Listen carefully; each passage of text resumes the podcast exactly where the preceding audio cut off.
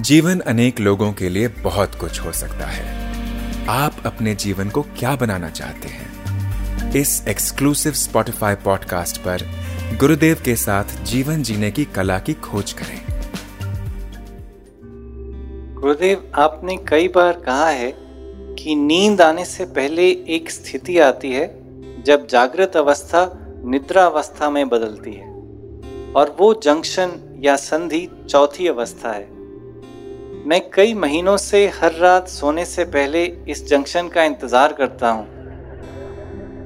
या तो कई देर जागता रहता हूँ या फिर सो जाता हूँ, और वो सुबह ही पता चलता है। जागृत और निद्रा के बीच की इस जंक्शन पर कैसे टिकें? प्रयत्न करने से नहीं होगा ये। रूठी गलत हो गया। किसी चीज़ को भूलने की जितना अधिक तुम चेष्टा करोगे, उतना ही मुश्किल होगा भूलना। तुम व्यस्त रह जाओगे तो वो भूल ही जाओगे। और चीज़ों में जब व्यस्त रहते हो तो भूल जाओगे। या एक कोई चीज़ को लेकर मैं इसको भूलना चाहता हूँ, भूलना चाहता हूँ जितना चाह होगा उतना ही भूल, उसको भूलना दूर हो जाएगा। मन के स्तर पर प्रयत्न ही बाधा है।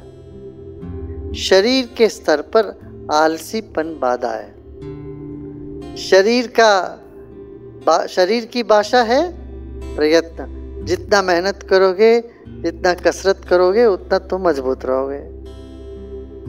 पर मन के स्तर पर सिर्फ़ जागरूकता, सहजता, सरलता, सिर्फ़ एक भाव, भोले भाव से। इसलिए मैं कहूँगा कि तुम ध्यान में लग जाओ। जितना अधिक तुम ध्यान में लगोगे, ध्यान करने लगोगे तो ये बीच की स्थिति अनायास आपको अनुभव में आने लगेगा।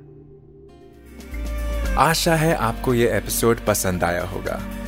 रेगुलर अपडेट प्राप्त करने के लिए स्पॉटिफाई पर आर्ट ऑफ़ लिविंग गुरुदेव के साथ को फॉलो करें।